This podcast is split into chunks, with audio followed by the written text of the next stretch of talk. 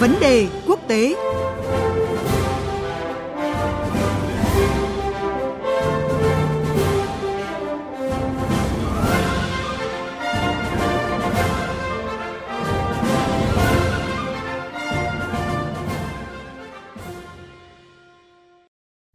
Thưa quý vị, thưa các bạn, hôm nay 18 tháng 8, Tổng thống Mỹ Joe Biden sẽ chủ trì hội nghị thượng đỉnh lịch sử với Thủ tướng Nhật Bản Kishida Fumio và Tổng thống Hàn Quốc Yoon suk yeol Đây là lần đầu tiên Tổng thống Mỹ Joe Biden chào đón các nhà lãnh đạo nước ngoài đến trại David kể từ khi ông nhậm chức vào năm 2021. Đây cũng là cuộc gặp ba bên trực tiếp giữa nguyên thủ ba nước Mỹ, Nhật Bản, Hàn Quốc mà không phải bên lề một sự kiện nào đó.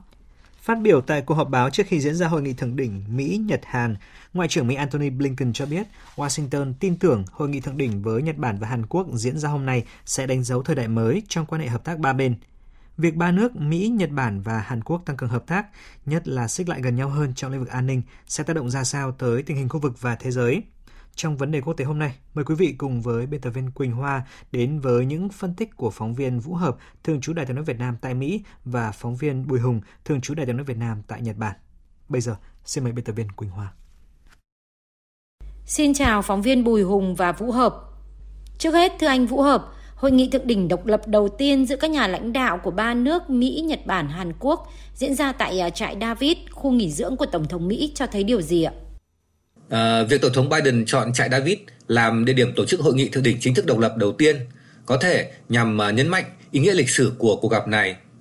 À, trại David là dinh thự đồng quê của Tổng thống Mỹ nằm cách thủ đô Washington DC khoảng uh, 100 km,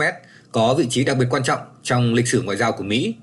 Đây là nơi đã từng diễn ra các cuộc đàm phán lịch sử trong thời kỳ chiến tranh thế giới thứ hai giữa lãnh đạo Mỹ và Anh hoặc đàm phán hòa bình giữa lãnh đạo Israel và các nước láng giềng Ả Rập.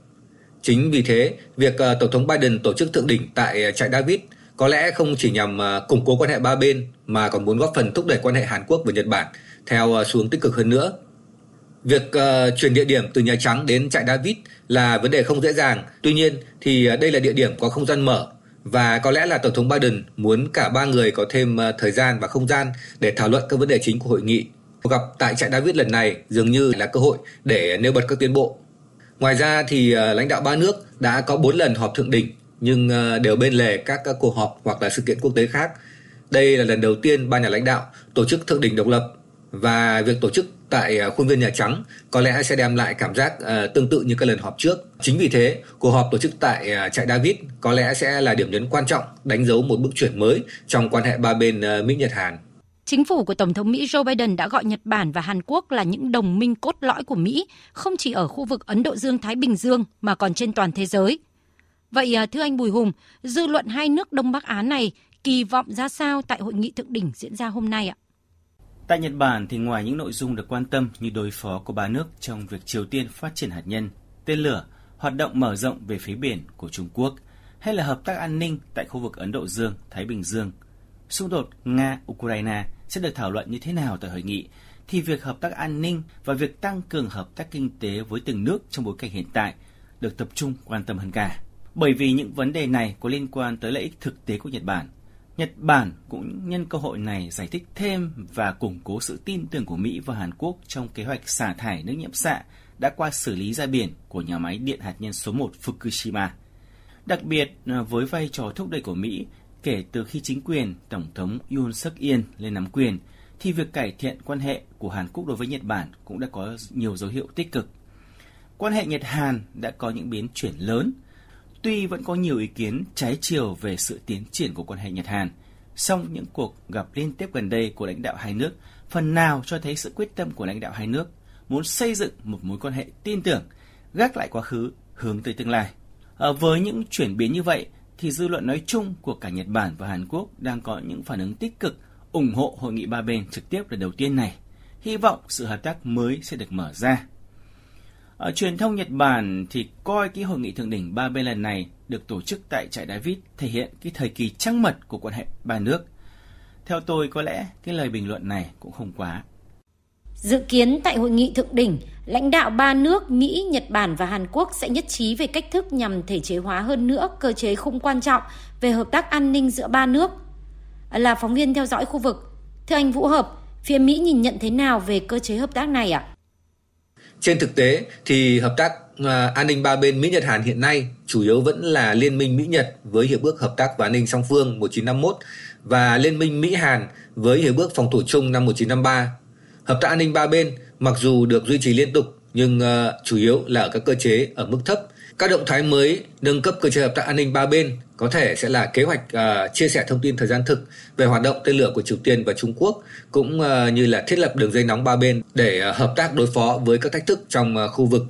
Chính vì thế, À, trong hội nghị lần này thì ờ, hầu hết giới chuyên gia cũng như là giới chức Mỹ đều nhận định là việc thành lập một liên minh tay ba hay là cơ chế hợp tác an ninh chính thức giữa Mỹ Nhật Hàn là mục tiêu quá cao, điều ờ, có thể là chưa thể diễn ra khi tính toán đến các yếu tố nội bộ và môi trường an ninh khu vực. Khả năng lớn nhất là lãnh đạo ba nước có thể quyết định thể chế hóa cuộc gặp thượng đỉnh ba bên, tổ chức thường xuyên hơn, có thể là hàng năm và hình thành một cơ chế tham vấn an ninh khu vực.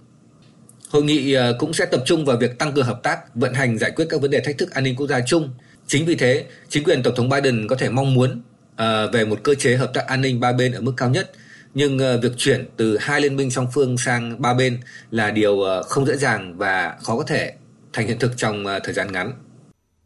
Vậy thưa anh Bùi Hùng, trong bối cảnh căng thẳng trên bán đảo Triều Tiên chưa giảm nhiệt, theo anh việc tăng cường hợp tác an ninh giữa ba nước sẽ đem lại lợi ích gì cho Nhật Bản và Hàn Quốc ạ?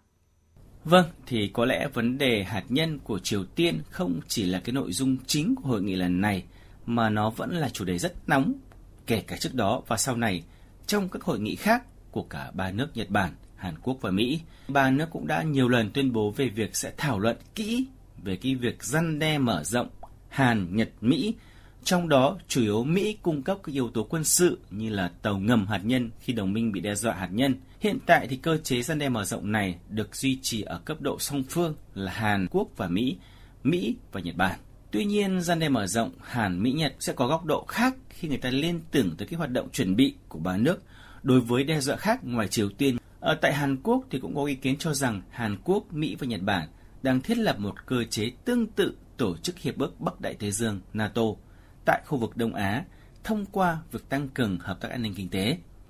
Như vậy có thể nói, hợp tác an ninh ba nước có lợi ích cho cả ba bên, chứ không riêng gì đối với nước nào. Tuy nhiên, khi động chạm tới quốc tế hay là một quốc gia nào đó mà không có sự thống nhất, thì sẽ phản lợi ích. Xin cảm ơn phóng viên Bùi Hùng và Vũ Hợp Thưa quý vị, việc Tổng thống Mỹ Joe Biden lần đầu tiên mời lãnh đạo nước ngoài đến trại David kể từ sau khi nhậm chức đã thể hiện rõ tầm quan trọng của mối quan hệ hợp tác Hàn-Mỹ-Nhật mà Washington đặt ra. Việc tăng cường hợp tác ba bên thông qua hội nghị thượng đỉnh lần này sẽ là một trong những cột mốc chính trị ngoại giao quan trọng nhất và thể hiện một sự thay đổi chiến lược trong khu vực. Và trước khi đến với những nội dung đáng chú ý tiếp theo trong chương trình hôm nay sẽ là ít phút dành cho quảng cáo.